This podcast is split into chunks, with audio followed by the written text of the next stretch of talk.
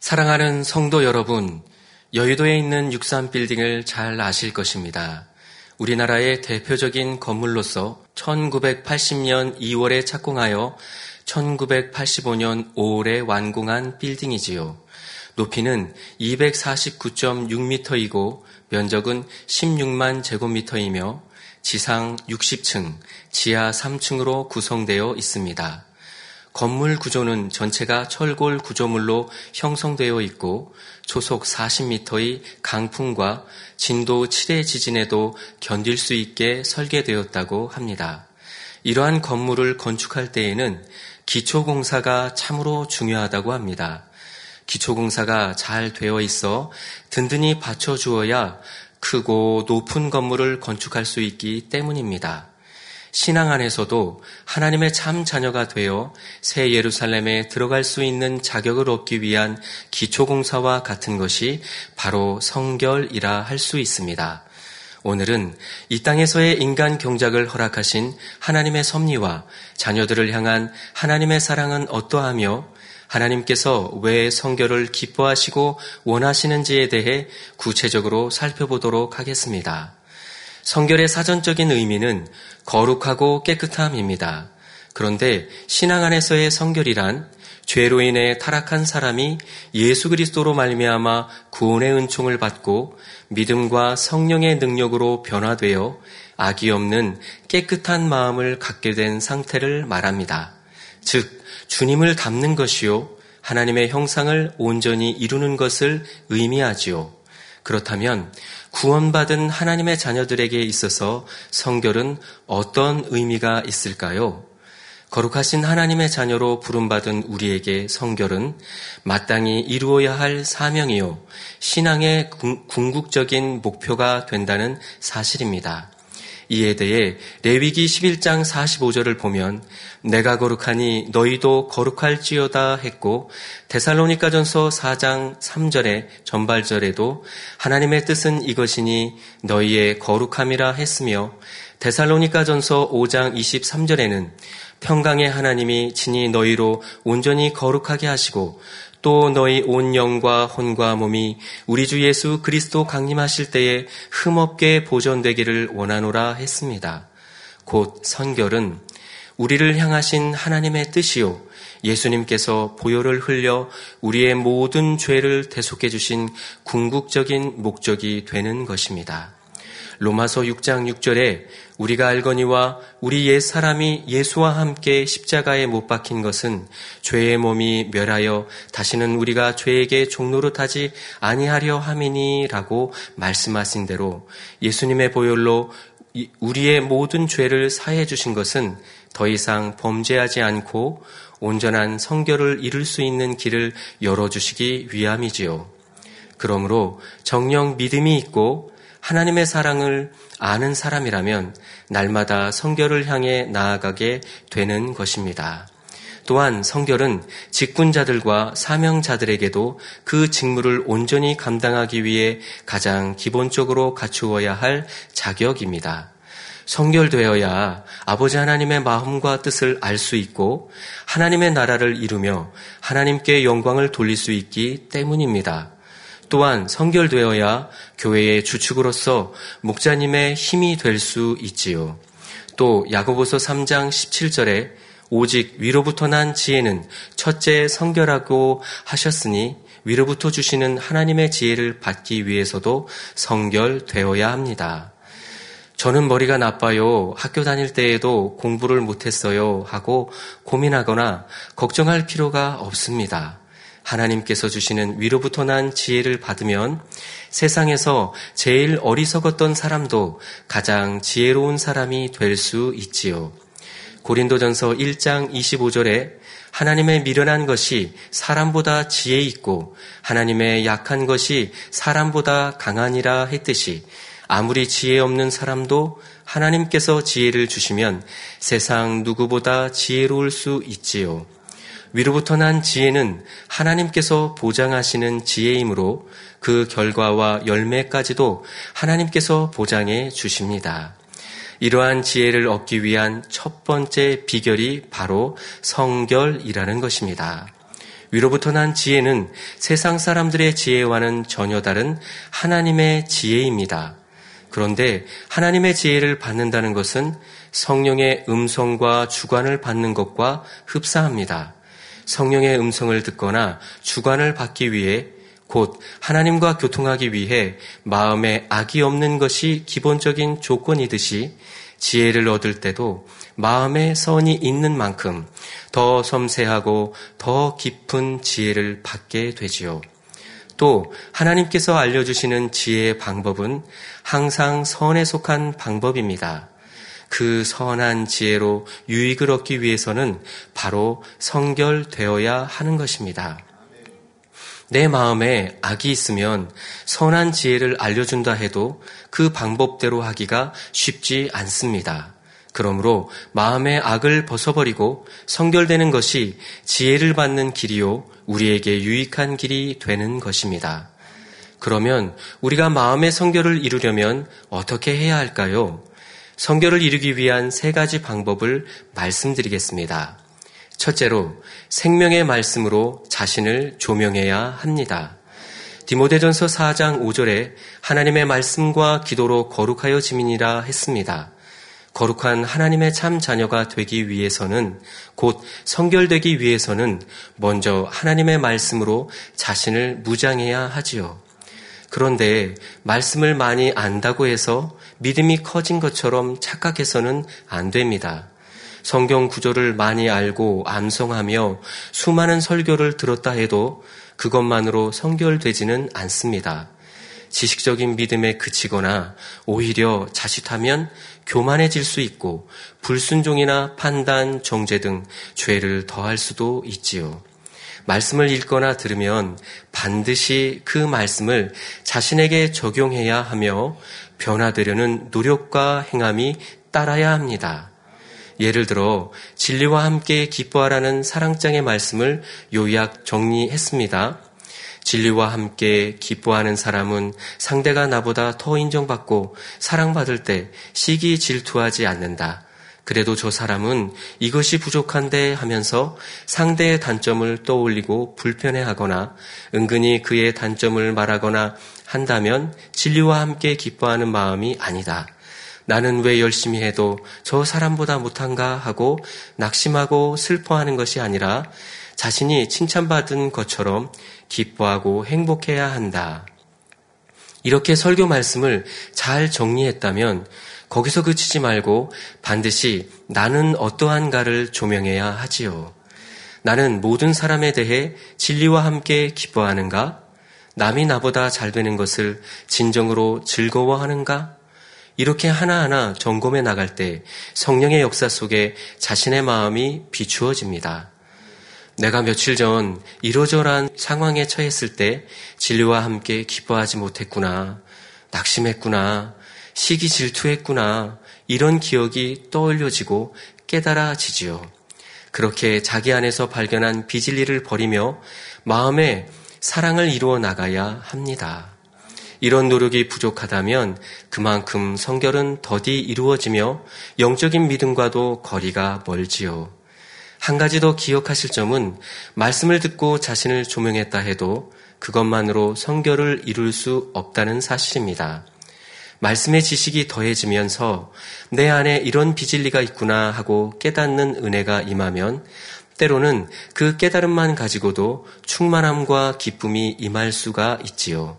그 충만함 속에 이제는 낙심하지 않을 수 있고 진리와 함께 기뻐할 수 있겠다고 생각했습니다. 그런데 시간이 지나고 보면 다시 예전 모습이 나타날 때가 있습니다. 내 안에 비질리를 발견한 순간에는 충만하여 버린 것 같지만 아직 마음에서 그 비질리의 속성이 완전히 버려진 것은 아니기 때문입니다. 우리가 은혜만 받고 비질리를 버리지 않으면 도로 제자리에 머무를 뿐입니다. 비질리가 발견되면 그날로 기도하여 속히 빼내버려야 성결을 이루며 영으로 들어갈 수 있습니다. 직무대행님께서는 범사에 스쳐 지나가는 생각까지라도 붙잡고 기도하여 빼내 버려야 한다고 말씀해 주셨습니다. 빙산의 일각이라는 말이 있습니다. 보이는 것은 작은 부분이지만 그 속에는 큰 부분이 있다는 말이죠. 이와 같이 스쳐 지나가는 생각이 작다고 느낄 수 있지만 그 속마음에는 큰 악, 악의 속성이 있다는 것입니다. 그냥 스쳐 지나가는 생각이니까 하며 가볍게 여겨선 안 되며 이것이 하나님께서 보실 때 선과 사랑인가, 이것이 합당한 생각인가를 살펴보아 합당치 못한 생각이었다면 이것을 붙잡고 기도하여 빼내 버려야 한다는 것입니다. 우리가 마음의 성결을 이루려면 둘째로 불같은 기도를 해야 합니다. 하나님 말씀으로 자신을 조명했다면 하나님의 은혜와 능력으로 성령의 도우심으로 버릴 것은 버리고 채울 것은 채워야 합니다. 이때 반드시 불같은 기도가 필요하지요. 유창하게 멋있는 말들로 기도한다 해서 혹은 무조건 큰 소리로 기도한다 해서 불같은 기도가 아닙니다. 중심을 다해 진실하고 간절하게 구하며 성령의 감동을 입어 불같이 기도해야 성결을 이룰 수 있지요. 쉬지 않고 날마다 기도하는 분들은 아무리 피곤에 짓눌려 있다 할지라도 무릎 꿇고 마음 중심을 다해 하나님 앞에 기도하면 성령의 충만함이 입혀집니다. 그런데 신앙생활을 오래 한 일꾼이면서 얼굴에 근심, 걱정으로 가득 차 있고 행복도 기쁨도 없이 기도한다면 어찌 하나님의 응답을 받을 수 있겠습니까? 하나님 말씀대로 먼저 하나님 나라와 의를 구하는 사람은 염려 근심할 일이 생기지 않습니다. 이처럼 말씀을 붙잡고 자신이 깨달은 것과 이루어야 할 것들을 조목조목 구해야 합니다. 에베소서 6장 18절에 모든 기도와 강구로 하되 무시로 성령 안에서 기도하고 이를 위하여 깨어 구하기를 항상 힘쓰며 여러 성도를 위하여 구하고 했습니다. 성령으로 기도할 때는 듣기 거북한 소리가 아니라 우렁차면서도 맑은 소리가 나옵니다. 옆 사람이 들을 때 참 기도를 은혜롭게 하신다 이런 생각이 들지요. 무슨 말로 기도할까? 생각 속에 짜내지 않아도 샘물이 솟아나오듯이 끊임없이 흘러나옵니다. 성령의 감동, 감화, 충만함으로 기도하는 분들은 신앙생활을 얼마 하지 않았어도 기도가 막힘없이 나오는 것을 볼 수 있습니다. 이처럼 하나님의 뜻에 합당한 기도를 해야 그 삶 가운데 변화된 증거가 나타납니다. 그런데 많은 시간 기도한다 하지만 안타깝게도 하나님께서 받으실 만한 기도의 향을 올리지 못하는 경우가 있습니다. 성결되게 하소서 하고 구하기는 하지만 삶 속에서는 여전히 자기 유익만 구합니다. 근본의 악을 발견하게 하소서 하고 기도는 하지만 주변 사람들의 권면과 충고는 무시하지요. 또한 온유하고 거룩하게 하소서 하고 기도는 하지만 불편한 상황에서는 금세 짜증이 납니다. 나는 이만큼 많은 시간 작정하며 기도하고 이렇게 앞자리에서 충만하게 기도한다 하지만 마음의 변화가 없고 신앙의 발전도 없습니다. 이런 기도는 성결을 구하는 것 같지만 실상은 자기 욕심으로 구하는 기도입니다. 과연 자신의 기도가 중심으로 성결을 사모하는 기도인지 응답받을 만한 기도의 향인지 잘 점검해 보시기를 바랍니다. 우리가 마음의 성결을 이루려면 셋째로 목자만 바라보고 가야 합니다. 참 목자장이신 주님의 음성을 듣고 주님을 바라보고 가야 하지요.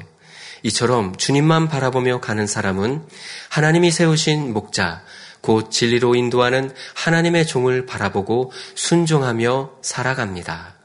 그러나 인도하는 목자가 하나님 말씀대로 살지 않는다면 붙여줄 이유가 없지요. 양떼를 인도하는 목자가 빛 가운데 산다면 그 목자의 음성을 듣고 목자의 인도를 따라 갈 때에 좋은 풀이 있는 곳으로 갈 수 있습니다. 사자나 곰 등 맹수가 나타나거나 위험한, 위험한 곳에 이를 때는 즉시 신호를 받아 피할 수 있고 목자의 보호를 받을 수가 있지요. 특히 주의 종이나 머리된 일꾼이라면 이제 자신만을 위한 삶을 사는 것이 아닙니다. 항상 아버지 하나님의 자녀로서 직분자로서 사명감과 책임감을 가지고 교회와 성도들을 위해 살아야 하지요. 그러니 당회장님과 직무대행님의 뜻이 어디 있는지 그 마음이 어디 있는지를 늘 주시하며 한 마음과 한 뜻으로 이루어가야 하겠습니다. 목자님의 마음과 뜻은 오직 하나님의 영광에 있습니다.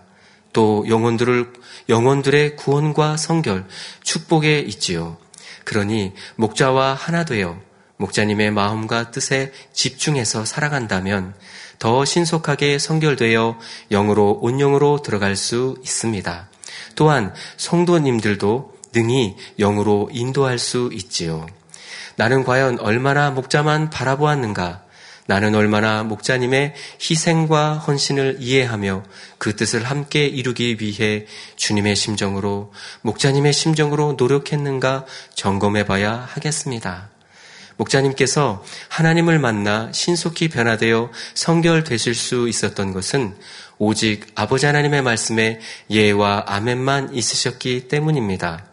성경을 읽으시면서 아버지 하나님의 마음과 뜻이 무엇인지 아실 때마다 오직 예와 아멘으로 순종하셨던 것입니다.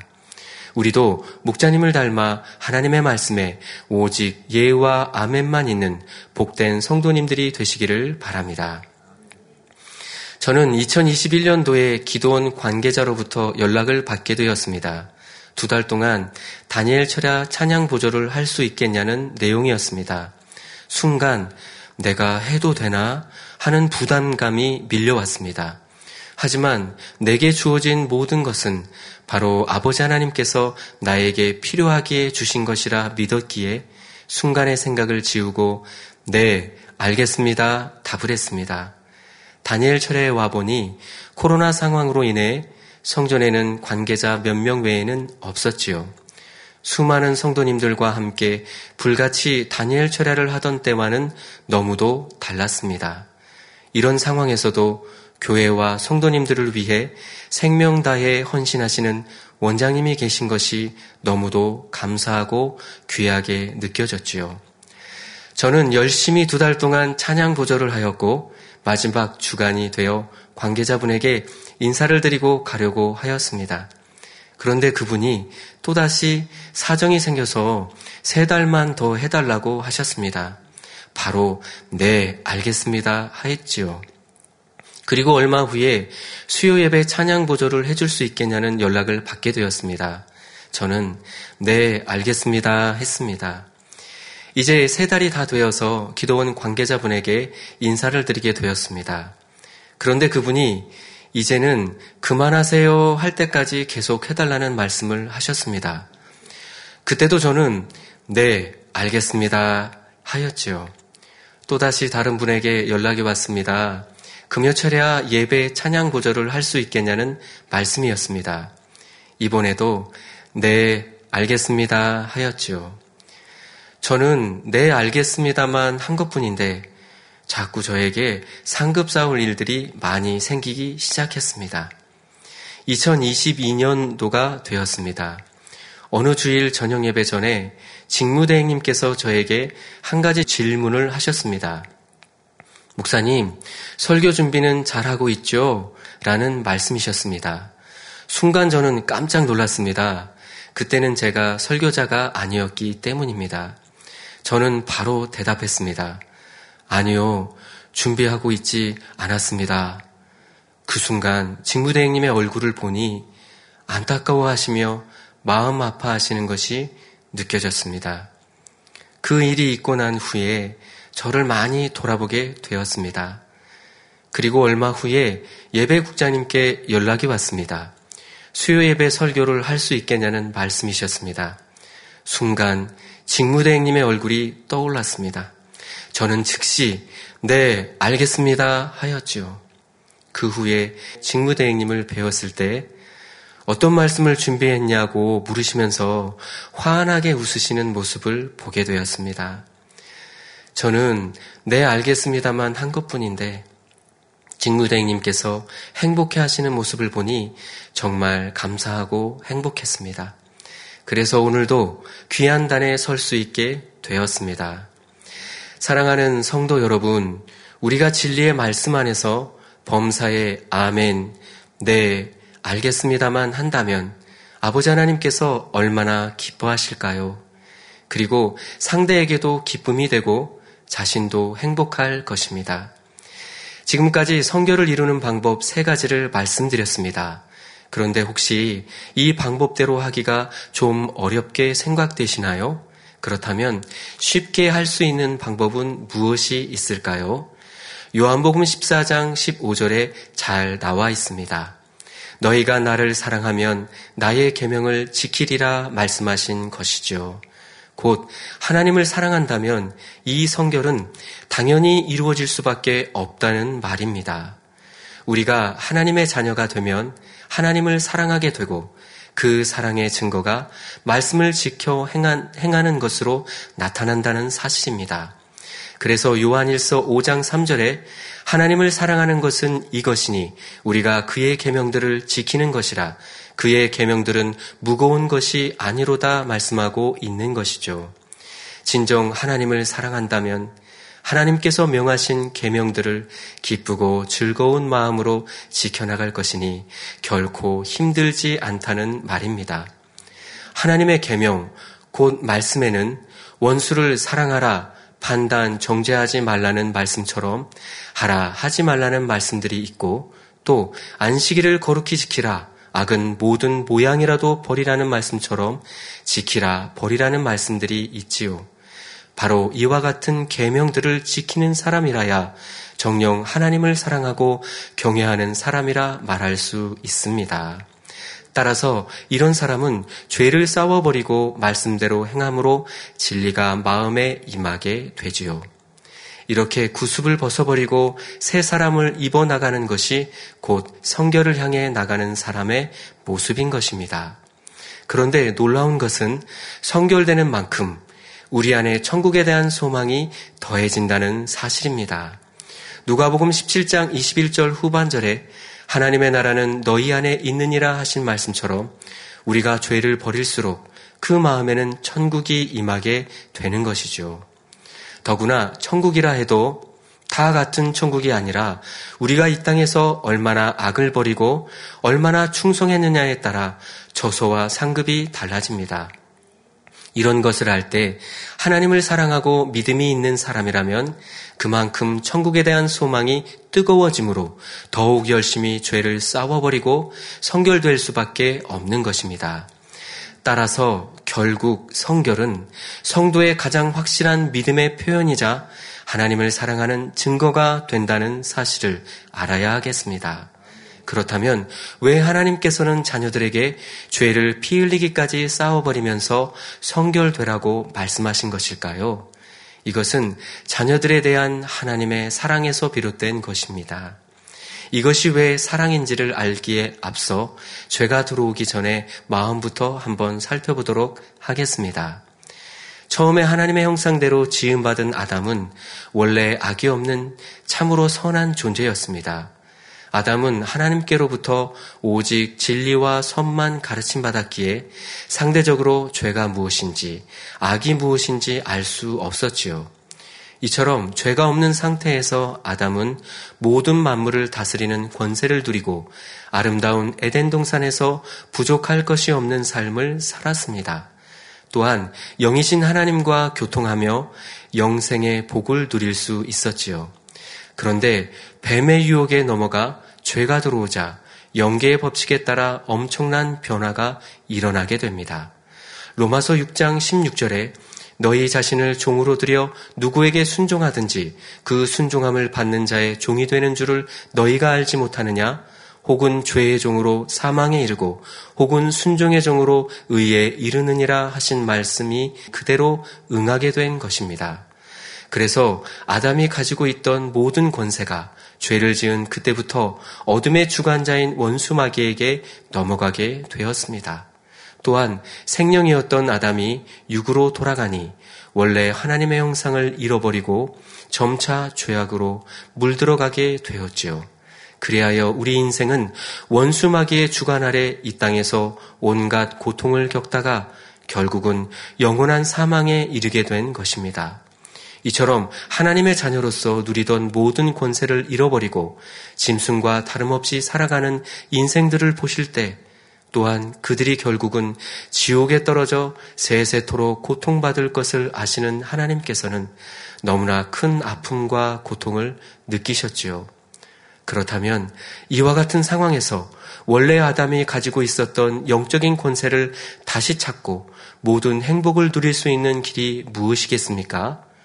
바로 예수 그리스도를 영접하여 모든 죄를 사함받고 잃어버렸던 하나님의 형상을 온전히 회복하는 길이지요. 즉 영계에서는 죄가 없는 만큼 힘이 되므로 성결이 곧 유일한 길이 된다는 사실입니다. 죄를 버리고 성결을 이루는 만큼 우리는 본래 하나님께서 아담에게 주셨던 권세를 회복하여 원수마귀를 지배하고 다스릴 수 있으므로 요한일서 5장 18절에 이러한 사람은 악한 자가 만지지도 못한다 하신 것입니다. 또한 성결된 만큼 성령의 역사를 나타낼 수 있고 육의 한계를 넘어 영계를 뚫어나갈 수 있습니다.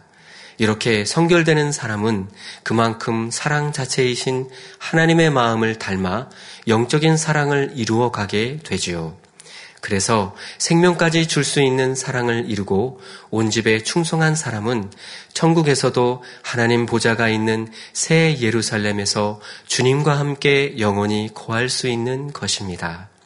따라서 우리에게 성결을 이루라 하심은 바로 우리를 향하신 하나님의 최고의 사랑의 표현이요. 아담이 타락함으로 인해 잃어버린 영적인 권세와 능력과 모든 축복을 회복하는 참으로 복된 기림을 알 수 있습니다. 성경을 읽다가 보면 하나님께서는 자기 백성들을 온전하고 흠이 없는 성결된 자녀로 만드시기 위해 여러 가지 방법으로 이끌어 가셨던 것을 알 수 있습니다. 예를 들면 구약 시대에는 모세를 통해 십계명을 주시고 율법을 지키게 하심으로 죄에서 떠나게 하셨습니다. 또 이스라엘 백성들이 범죄할 때마다 하나님께서는 선지자들을 보내어 말씀을 전하게 하심으로 악에서 돌이켜 회개하도록 만드셨지요. 뿐만 아니라 하나님께서는 시대마다 친히 보고 따를 수 있는 본이 되는 분을 세워주심으로 믿는 이들이 더욱 성결을 향해 달려갈 수 있도록 이끌어 가시는 것도 볼 수 있습니다. 그러한 많은 선진들이 있지만 무엇보다 우리 예수님을 제일로 들 수 있습니다. 말씀 자체이신 예수님께서는 육신을 입고 이 땅에 오셔서 진리를 가르치실 뿐 아니라 친히 말씀을 지켜 행하심으로 범사의 본이 되어 주셨지요. 예를 들어 사랑하라고 가르치신 예수님께서는 실제로 병들고 연약한 자들을 고치시고 죄인된 자들을 극률히 여기시며 일흔 번에 일곱 번까지라도 용서를 베푸심으로 그 행함을 쫓아 우리도 사랑 가운데 나오게 하셨습니다. 또한 섬기고 낮아지라고 말씀하신 예수님께서는 창조주 하나님의 독생하신 아들로서 피조물들의 발을 씻기시고 죽기까지 순종하심으로 우리에게 스스로 낮아지고 섬기는 삶을 살게 하신 것입니다. 요한일서 3장 2절 3절을 보면 사랑하는 자들아 우리가 지금은 하나님의 자녀라 장래에 어떻게 될 것은 아직 나타나지 아니하였으나 그가 나타내심이 되면 우리가 그와 같을 줄을 아는 것은 그의 계신 그대로 볼 것을 이남이니 주를 향하여 이 소망을 가진 자마다 그의 깨끗하심과 같이 자기를 깨끗하게 하느니라 말씀합니다. 여기서 주를 향한 우리의 소망이란 예수 그리스도처럼 영원히 썩지 아니할 신령한 몸으로 변화되어 눈물, 슬픔, 고통, 사망이 없는 천국에서 영원히 주님과 함께 살 소망이지요.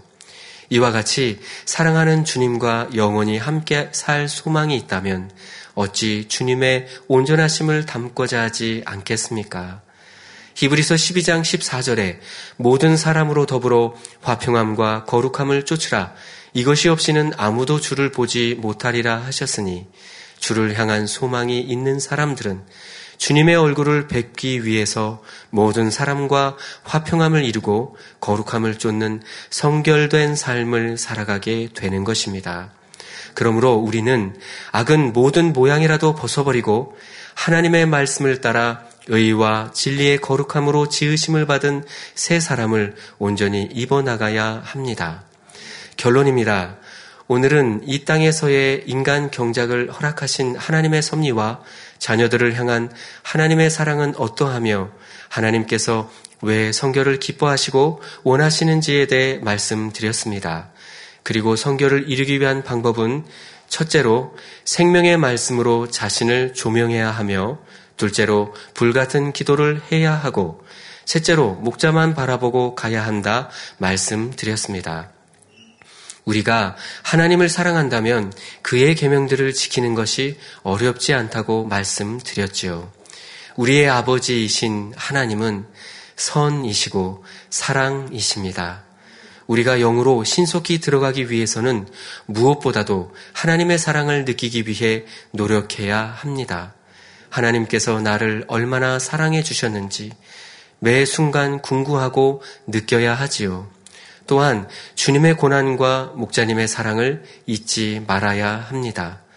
내 안에 악이 발견될 때마다 이사야 53장 5절 5절에 그가 찔림은 우리의 허물을 인함이요 그가 상함은 우리의 죄악을 인함이라 그가 징계를 받음으로 우리가 평화를 누리고 그가 채찍에 맞음으로 우리가 나음을 입었도다 하신 말씀이 떠올라야 합니다. 주님께서 나를 위해 그 험한 십자가 고난을 대신 당하셨구나. 성령님께서 나를 위해 그동안 무수한 탄식과 애통을 하셨구나. 목자님께서 온몸이 만신창이가 되신 것도 바로 나를 위해서구나 하는 것을 깨닫고 늘 되새겨야 합니다.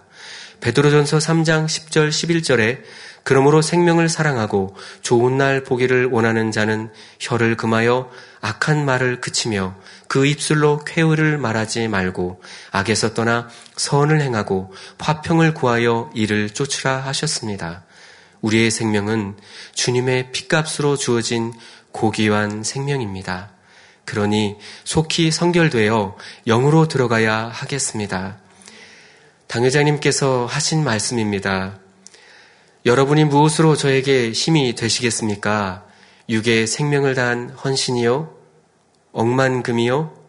여러분이 온영으로 들어올 수만 있다면 도리어 제가 몇 억이라도 지불하겠다고 말씀드렸습니다. 여러분이 지옥과 영원히 작별한다면 더 나아가 영으로 온영으로 들어온다면 저에게 그보다 힘이 되는 일은 없습니다. 그러니 속히 영으로 온영으로 들어오십시오라고 하셨지요. 사랑하는 성도 여러분, 사도 바울은 빌립보서 3장 13절 14절에 형제들아 나는 아직 내가 잡은 줄로 여기지 아니하고 오직 한 일 즉 뒤에 있는 것은 잊어버리고 앞에 있는 것을 잡으려고 표대를 향하여 그리스도 예수 안에서 하나님이 위에서 부르신 부름의 상을 위하여 쫓아가노라 말씀했습니다. 여러분은 지금까지 하나님을 사랑하고 자신의 삶을 들여 헌신해 오신 분들입니다. 그러나 이제 뒤의 것은 잊어버리고 표대를 향해 더욱 열심을 내시기 바랍니다. 성결의 복음으로 항상 자신을 조명하며 불같은 기도로 변화되어 가시기를 바랍니다. 또한 주님과 하나, 목자님과 하나, 직무대행님과 하나 되어 오직 하나님의 나라와 영광만을 바라보며 살아가시기를 바랍니다. 그리하여 주님께서 우리를 데리러 오시는 그날에 진정 흠이 없고 아름다운 신부의 모습으로 신랑 되신 주님의 품에 안길 수 있는 복된 성도님들이 다 되시기를 주님의 이름으로 기원 드립니다.